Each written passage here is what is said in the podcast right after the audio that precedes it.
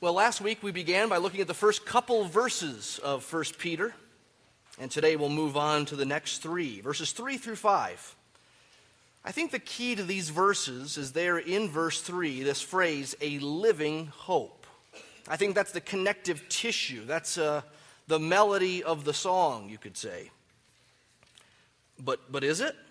We should wonder that.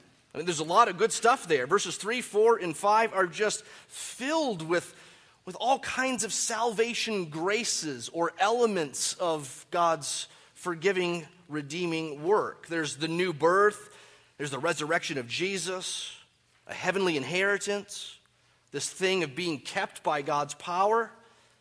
And then at the end, verse 5, Jesus' return in the last days. All kinds of great things there. So, why do I say that really the focus of these verses, the key to these verses, is this phrase, a living hope? Well, I tried to think of an illustration this week how living hope is central to uh, what these verses teach us. And I thought of horseradish.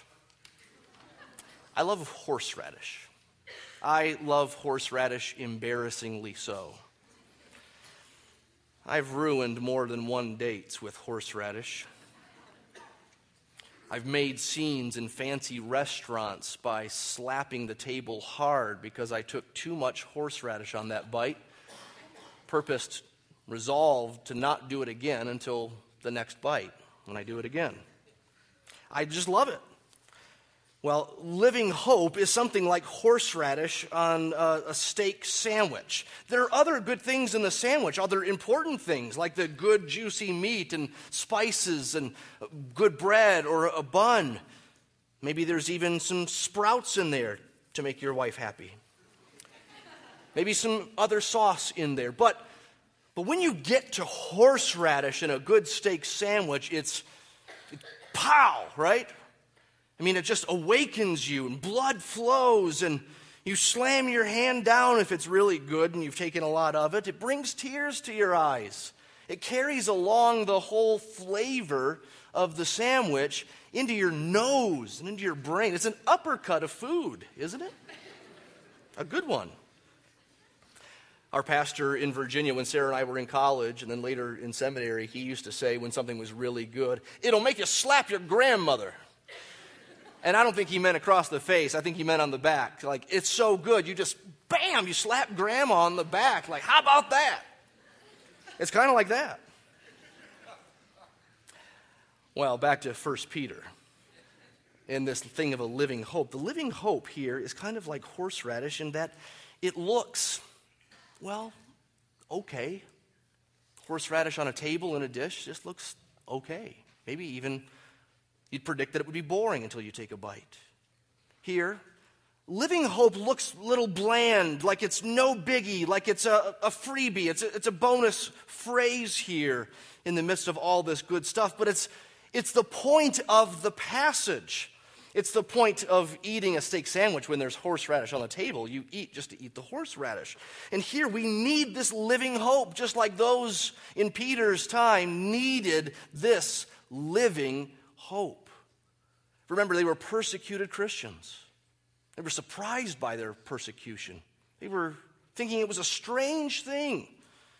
They've been spoken against, they've endured sorrows, some have been beaten, they've been reviled, they've been harmed, they've been slandered, maligned, insulted. All these words are strewn through 1 Peter. And because they're surprised by the suffering, Peter writes to encourage them in the faith. So it says in chapter 5, verse 12, remember that from a couple weeks ago? He tells us why he writes this letter to declare the true grace of God and to exhort them to stand firm in it. That's the language at the end of the letter about what it's about. At the beginning of the letter, we see the language of this living hope. He writes this letter to remind them of the living hope that's in Christ and encourage them to stand firm in it despite whatever suffering and persecution is going on in the midst of it. So, what are you going through right now? Who's mad at you right now? What seems hopeless in life right now? Maybe someone's wronged you. Maybe things feel broken, just twisted, messed up. Maybe it's been a whole year of that. Maybe things for tomorrow feel precarious and dangerous and scary. Is the gospel enough? Is that enough of a remedy? Is that enough of a bolstering comfort for you? Is that enough strength for you? Is that enough hope?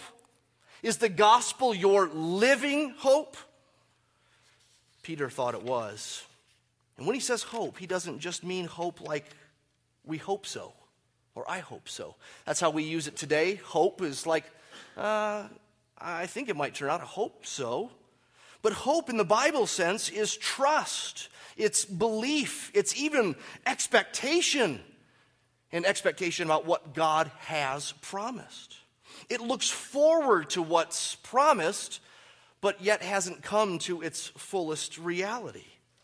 So it's forward looking, it's forward leaning, and it's not just expectant, but it's full of anticipation and joy. Not just knowing what's to come and thinking that's a pretty good thing, but thinking it's a great thing. It changes all about life in the here and now based on how good it will be when more comes to us. In other words, hope, like Peter uses it here, is the opposite of hopelessness.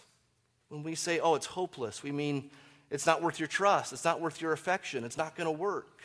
Peter means you can trust this, it's going to work, and you should be excited about it. He calls it a living hope, not just hope, but a living hope. Because they now live, these Christians. They've been born again, verse 3 says. They've been made alive because Jesus lives. That's also in verse 3. He died for sins and was resurrected in victory. That's living hope. They have living hope because they now have an inheritance. It's in heaven. It's imperishable. It's undefiled. It's unfading, verse 4 says. It's kept in heaven for them where no one can get to it and no one can take it and no one can change it. It's a living hope because God guards the faith that He first starts, He protects, He keeps, and He does it with His power, verse 5 says. It's a living hope because it will, in due time, come to a culmination when Jesus is revealed and our salvation is fully revealed to us, verse 5 says. And then look at verse 6. In this you rejoice. In all of this you rejoice. Though now, for a little while, if necessary, you've been grieved by various trials. Grieving on the outside, grieving in the circumstances around them, greatly rejoicing in the internal realities and what's to come in the new heaven and the new earth in God's plan completed. So, after addressing these people he's writing to in verses 1 and 2, and really describing them, right? Reminding them of who they are and what they have in Christ. In verse 3 at the beginning, he turns to praise. He says, Blessed be the God and Father of our Lord Jesus Christ. Blessed means good to him. He means praise here. He means God is good and we should speak well of him. The one who's the Father, the Lord Jesus Christ, the one who works according to his great mercy. This is who he is. In fact, God said to Moses this is his name. In Exodus 34, God revealed his longer name to Moses. He gives us a description of himself there. He says, He's the Lord, the Lord a God merciful and gracious, slow to anger, and abounding in steadfast love and faithfulness, forgiving iniquity and transgression and sin. That's part of what Peter has in mind when he says, according to his great mercy. He praises God for that great mercy, and from there he gives us five ways that God shows his mercy, five aspects of our living hope. The first, the hope of the new birth. In verse 3, we see the hope of the new birth. It says, according to his great mercy, he's caused us to be born again to a living hope. Now, being born again in pop culture can mean almost anything. I mean, sometimes people mean when they say that person's born again that they've had some experience. So they're experiential in their religion.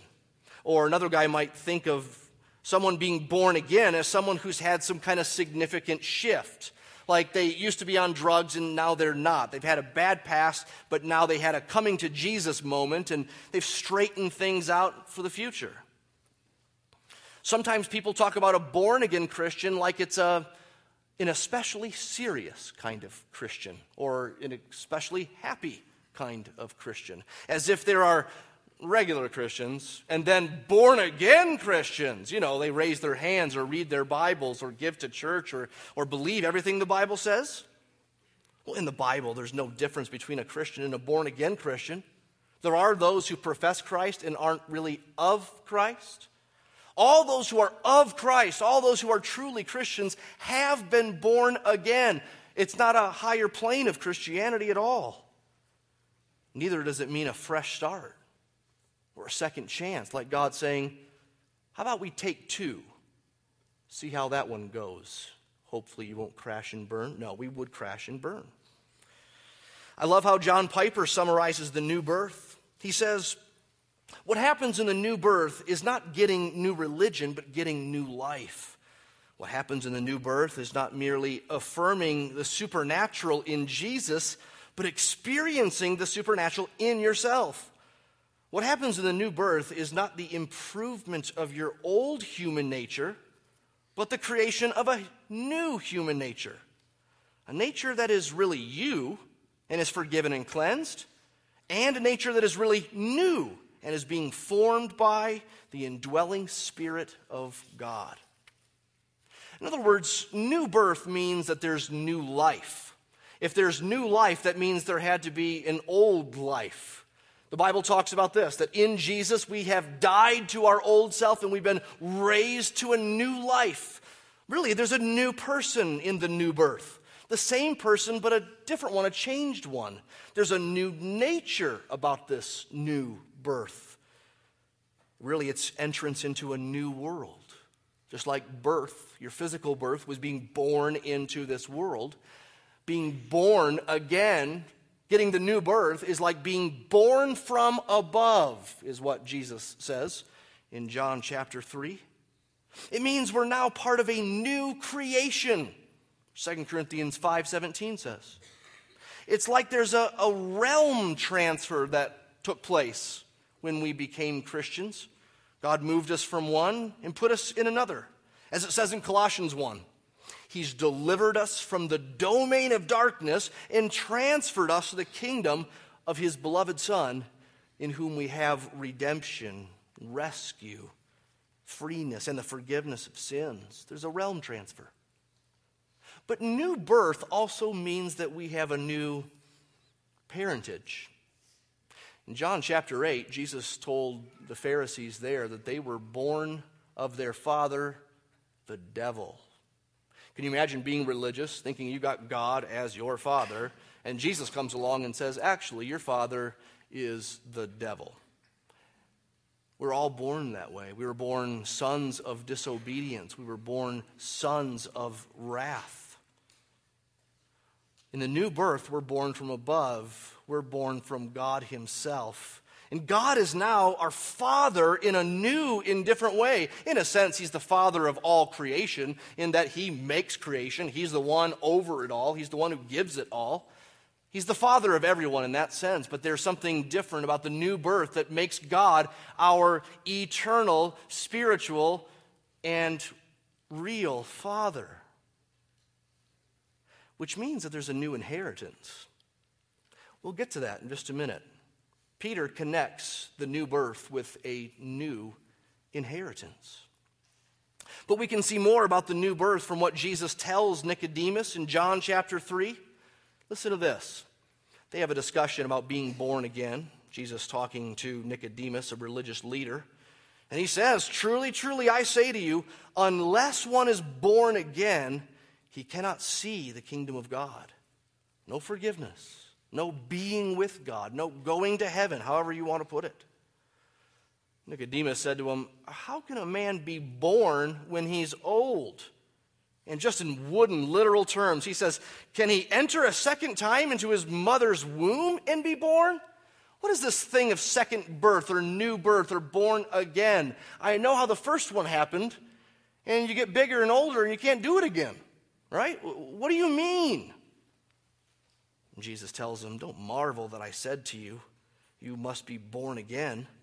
The wind blows where it wishes, and you hear its sound, but you don't know where it comes from or where it goes.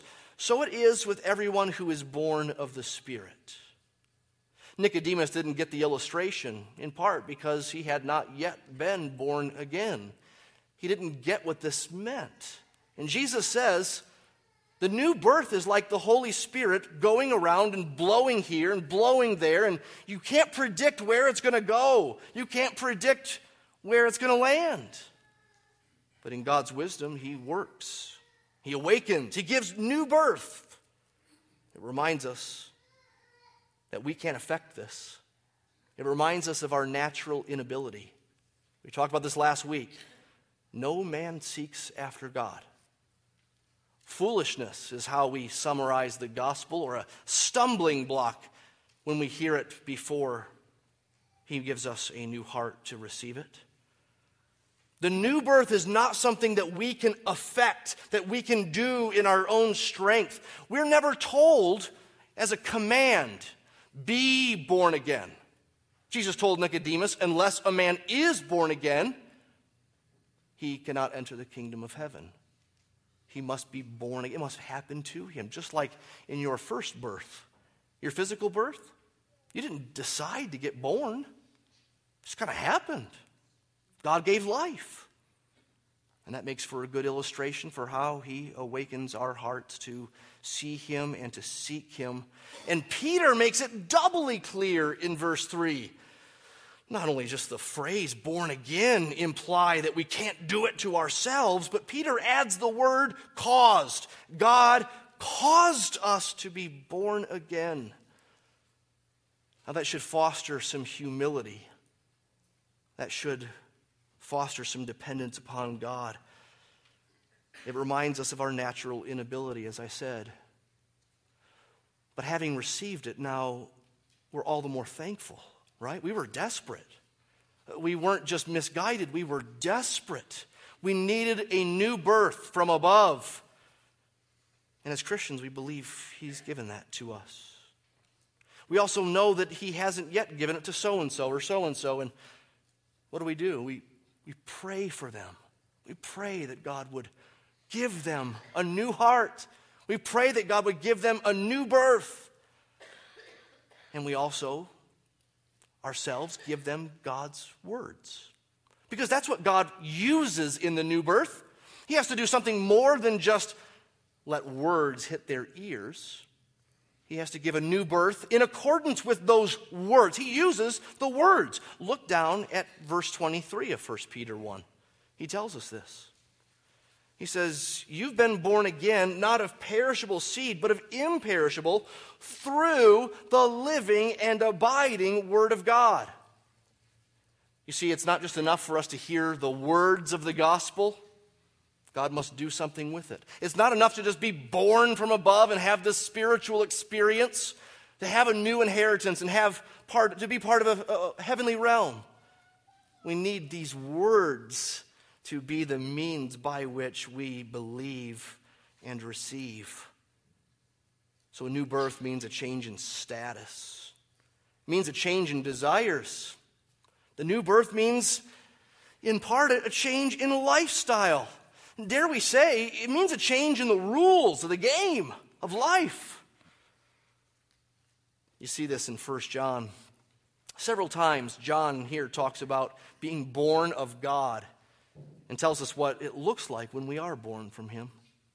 Chapter 2, verse 29 of 1 John, he says, Everyone who practices righteousness has been born of Him. In chapter 3, verse 9, John says, No one born of God makes a practice of sinning. In chapter 4, verse 7, he says, Whoever loves has been born of God and knows God. That's where he got it from. Chapter 5, verse 1, he says, Everyone who believes that Jesus is the Christ has been born of God. So have you? Have you been born from above? You say, Well, I, no, I don't think so, but how do I do it? You don't. You don't do it. But you believe. And Jesus went on in John chapter 3 to talk to Nicodemus about belief. Whoever believes in him will not perish but have eternal life. And when we believe, lo and behold, we find out that something behind the scenes was going on the new birth. Theologians call it regeneration. Peter brings this up at the beginning of his letter new birth because he's beginning to explain to these Christians what they're going through and why they're going through it. They're different now, they see things differently. And the world can see that they're different now and that they see things differently. They're part of a new realm. They have new rules and new realities and new allegiances and new beliefs. They're a new community. And some see that and believe. Some see it and they loathe it. That's why there's some persecution. Peter's already beginning to explain to them why they're going through persecution. They've been born from above, they're not of this world. But it also gives them great comfort in the midst of the persecution, doesn't it? I mean, you can be cast out of society and be assured that you're born of God. Your citizenship is in heaven, even if you have no Roman citizenship here. They might have nothing in their pockets, but they have an inheritance kept in heaven for them. They have a new father, even if their human fathers have cast them aside. That's the first thing the hope of a new birth. But secondly, we see the hope of the resurrection. Rooted in this new birth is Jesus' resurrection. There's a connection to it. Verse 3 says, He's caused us to be born again to a living hope through the resurrection of Jesus from the dead. So Peter's telling us that our spiritual resurrection is only possible because of Jesus' physical and real resurrection. And I don't think he means to single out Jesus' resurrection here as the means of our salvation, like downplaying the cross or Jesus' death. No, they go together. If Jesus was raised from the dead, he had to die. And he's just using one as a, a part for the whole. Like sometimes in Scripture, we see the cross saved us, or we're saved by Jesus' blood, and it makes no mention right there of Jesus' resurrection. It doesn't mean to say that he could have died and not been raised and we would still be saved. It means the whole gospel weekend, the Easter weekend of death, burial, and resurrection. And so Jesus' death and resurrection is the means by which we are raised into new life and have this living hope. He had to die. He had to die to be our substitute. He had to die to pay for sins. Look at 1 Peter 3, verse 18. We looked at this verse a couple of weeks ago, this gospel nugget that tells us why Jesus had to die and was raised. It says, Christ also suffered once for sins, the righteous for the unrighteous, that he might bring us to God, being put to death in the flesh, but made alive in the spirit. That's the whole gospel weekend in telling us the reason behind the whole gospel weekend that Jesus died as our substitute to give us righteousness that we didn't have, to take the punishment that we didn't want. And that comes to us according to his grace. It comes to us in the preaching of his word. That comes to us through a new birth. Jesus was raised so that he would show himself to be victorious over death. In the death and resurrection, Jesus not only died in our place, but Jesus conquered death for us. In Revelation 1, he says, I'm the first and the last, the living one.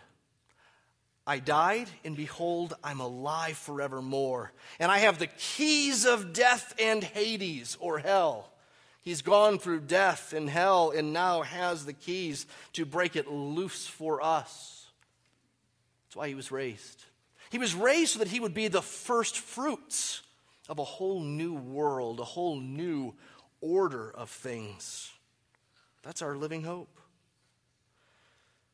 The way it's put in 1 Peter 1, verse 21, is this It's through him that you are believers in God.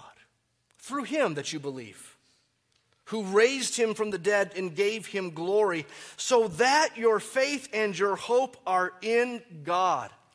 God saves in such a way that no flesh can glory in itself, and God saves in such a way that we can fix our hope completely on Him. Our faith and our hope rest in God. Does yours? Have you set your hope in God, in this grace? Have you come to believe and trust Jesus as Savior, to know His forgiveness and His reconciliation? That's why He died, that's why He was raised. And he was raised so that we might have hope. The third piece of this hope picture here is a sure and heavenly inheritance. In verse 4, it says, We've been born again to an inheritance that is imperishable, undefiled, and unfading, kept in heaven for you. Kept in heaven. Why is that a good thing that our faith would be, I'm sorry, that our inheritance would be kept in heaven for us. Well, because no one can get it there. We don't lose it there. No one can mess with it there. I remember when I was a little fella and my family would go somewhere like a mall or a fair or something, and I'd have some money, and my dad would say, Let me hold on to your money. And I never liked that, right? Because there's something cool and big man about putting money in your pocket and pulling that out. And I didn't like it when he would say, Let me hold your money. But he knew that I frequently had holes in my pockets and I would frequently lose money. And I remember more than once being at the mall or at a fair and going, Oh no, did I lose it? And then remembering, Dad has it. He kept it. He kept it for me because he's more reliable than I am. It's a good thing that our spiritual inheritance is kept in heaven for us because no one can get to it, to change it, to mess it up, to to default it, to steal it. Some of you have had disputes with family over a, a real inheritance. You know, someone got the will changed somehow. The executor of the will you know, gets greedy and keeps more for themselves than they should, or they hide some of the, the funds from the records. I hear that that isn't that uncommon, but it's impossible with our heavenly inheritance. Nothing can mess with it. No one can mess with it. It's in heaven, it's protected there. With an earthly inheritance, you may get all you're supposed to and then squander it. Where'd it go? How, how'd I go through it so fast? It's possible to lose it in an investment. It's not only possible, but it's likely that you use it. Maybe you used it wisely, but you had to use it. You went through it. Eventually, Downton Abbey will have to go up for sale. but not our heavenly inheritance. It's not only kept in heaven for us, but according to the Apostle Paul in Ephesians 1, he says, We've been given the Holy Spirit as a down payment, as a guarantee for the inheritance that we'll have when Jesus comes again. It's imperishable, undefiled, and unfading. Why does Peter use those words? Well, here's a place where we have to think whole Bible. I think Peter is doing that when he writes these words in connection with this other word, inheritance. You see, inheritance in the Old Testament was used often, and it was almost always used of the land, the promised land. God gave the land to Abraham, and hence everyone in Abraham's lineage got this inheritance of the land. That's the Old Testament. And in that Old Testament context, that inheritance, that earthly inheritance of the land, in a sense, wasn't kept for them. In fact, it was at times taken from them, like the Exodus, right? I'm sorry, uh, like the exile, where God removed them from the land and brought them to Babylon. Even as Peter writes his letter, the land is occupied by the Romans. They're there, but it hasn't been kept for them. Even when they possessed the land as their own and there weren't intruders in it, the land still decayed. It was perishable. Remember Peter's words? He says it's imperishable. The land of the Old Testament was an inheritance that was perishable. It was, time and time again, defiled. God explicitly says so in Jeremiah 2. He says, I brought you into a plentiful land to enjoy its fruits and its good things, but when you came in, you defiled my land and made my heritage or my inheritance an abomination. Whatever glory that inheritance had, it was a glory that was fading. So, Peter, I think, is contrasting that old inheritance of the land with the new spiritual inheritance that's ours in Christ. The inheritance that's in Christ, and that's ours as Christians, is imperishable, undefiled, and unfading. And there is nothing like this in all the world. Everything else is perishable, everything else is fading. Your skin is fading, like mine, right? The older you get, the more gravity shows your perishableness your defilement, your fadingness. Our stuff fades. It's perishable, it's easily broken, it's easily defiled. Kingdoms of this world are, imperish- are perishable, easily defiled and frequently defiled. They fade, they come, they go. We Christians should love what is imperishable, undefiled, and unfading. We should cherish this, our inheritance, above all else. Because it's the only thing that lasts. It's the only thing that's real. It's the only thing that's perfect. It's the only thing that can't be taken away. We should set our minds on things above where Christ is, not things on the earth, Colossians 3 tells us. But maybe we've gotten a little bit ahead of ourselves. You see, the question still remains what actually is this inheritance. We've said it's imperishable, undefiled, it's unfading. We've said it's kept in heaven for us. We haven't said what it is. We know it's not the Old Testament land. That's not what Peter means here. Jesus in the New Testament says that our inheritance is the kingdom. Inherit the kingdom, he talks about. Inherit the earth, he sometimes talks about. He also talks about inheriting salvation. But even these, what do they mean exactly? We know that we inherit something. We inherit salvation. We inherit the kingdom. But what does it mean to inherit that? Does it simply mean that when we die, we'll inherit heaven? We'll be part owners with billions of others, or trillions of others, or quadzillion others, and God too. And He's really in charge, so we kind of own it, but not really. Is that what it means? Does it mean that we'll inherit stuff when we go to heaven, like fancy crowns of gold? Does it mean simply that we've been adopted into his family? Is inheritance used in Scripture in the New Testament just to tell us and show us in a word picture that we have all rights and privileges now, that we're true sons and daughters? Is it just a way of saying that he's our father and we're his children and We've been born of him and will live with him forever? Yeah, in a sense. That's true. But there's more to it. There's something more to our inheritance. I think Scripture tells us that what we get at the end is God Himself. Our inheritance isn't stuff, it's not heaven, it's not the earth, it's not the nations, it's not a plot of land. It's not a mansion over the hilltop. What we inherit is God Himself. That's what we want. Well, we don't know it. We don't know it so well, but that's what we want. Psalm 16 says, In your presence is the fullness of joy, and at your right hand are pleasures forevermore. If I said to my wife that um, on her birthday, let's say, as I put a bow on my head, I said, You know what I got you? Me. She'd go, Oh, okay. You forgot, huh? Uh, nice try.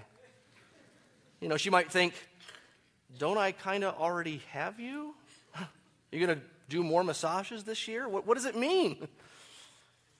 Yeah, that wouldn't be a good present to my wife. But it's different with God. God saying He gives Himself to us is far different. Because in His presence is the fullness of joy. At His right hand are pleasures forevermore. He's our inheritance. And by the way, we actually see a hint of this in the Old Testament with the high priest Aaron.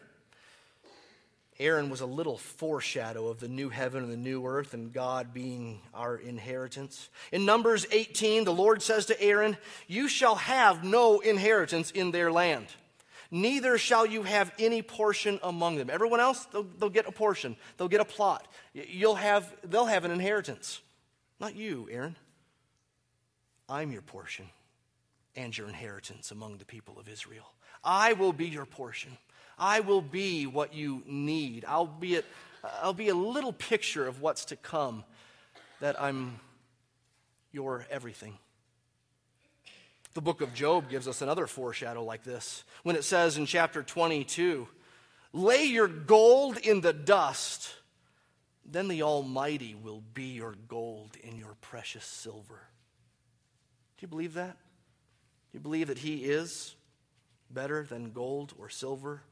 Do we believe now that His Word is more precious to us than much fine gold? Well, the fourth and fifth thing are much shorter, they go together. The fourth thing in 1 Peter 1 about our hope, this living hope, is a hope of being perfectly protected. Perfectly protected. Not only is our inheritance kept for us, we are kept for our inheritance. Look at verse 5. It says Christians are those who, by God's power, are being guarded through faith. God guards us. He births us, He gives us faith and repentance, He gives us His Holy Spirit. He'll one day come again. Jesus will come again. He'll make all things new. Until then, He'll keep us, guard us, protect us. Remember, Peter's writing this to Christians who are being persecuted. They have to note the irony there. God will protect you. And they're probably feeling like, really? It doesn't feel like He's protecting us. But He is protecting them. In the midst of persecution, He's protecting them. Even when we face the sword. Paul can say in Romans 8, we're more than conquerors. It doesn't look like you're more than a conqueror when you're being killed for Jesus. But Jesus still wins. He's still good. He'll bring us home. We're being guarded by God's power, not just by a promise, by God's active power. The omnipotent God works to save and to keep. Our hope is in Him. And notice that it says we, we're guarded through faith.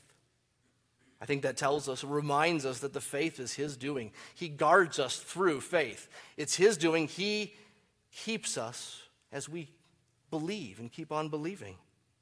It shows us both His sovereignty and also our responsibility. We're being kept by God's power through faith. And the faith well, it's not of ourselves, it's His work, it's His gift. And yet, we're told in Scripture believe and keep on believing. Persevere, press on. As it says in Philippians 2 work out your salvation with fear and trembling. For it is God who is at work in you to will and do of his good pleasure. Wait, do we work it out or does he work it in? It's both. We work out what he works in. We're perfectly protected. For the fifth thing, we're perfectly protected for final salvation. That's how this section ends. The hope of final salvation in verse 5. We're being guarded through faith for a salvation ready to be revealed in the last time. I might throw you for a loop here that salvation is talked about in a future sense. You might think that Christians are already saved, and you'd be partly right. Scripture talks about that. Christians are saved. It also says they're being saved. It also says that one day they'll be finally saved, finally redeemed, brought to Jesus, and all God's promises fulfilled and completed in us. Look down at verse 13 of 1 Peter 1. You see there this command, this invitation to set your hope fully on the grace that will be brought to you at the revelation of Jesus Christ. They have grace, and yet when Jesus comes again, that grace will be revealed fully, completely. And we can set our hope now, not just on what we have, but what we will have when He's revealed. When He's revealed, salvation will be fully revealed. He's our salvation, He's our inheritance, He's our joy, our glory. This hope, this salvation is ours through His birth work, we could say. It's ours because of an inheritance He gives us and keeps for us and protects for us. He keeps us by His power, He guards us for for salvation and for a final salvation. And Peter says, for a salvation ready to be revealed. Who knows? It may be soon. Jesus may come again soon. It's coming, but not yet. It's almost here, but not yet.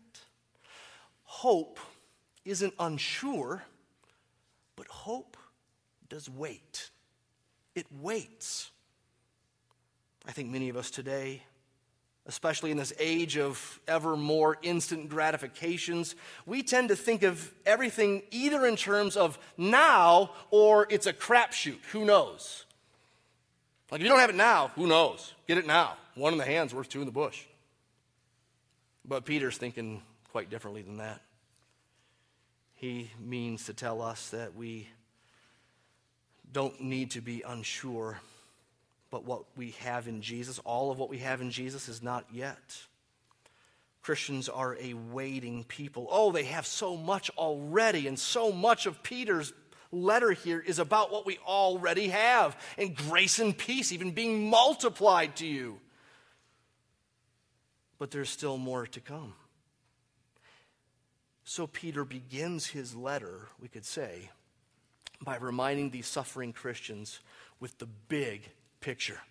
The big picture.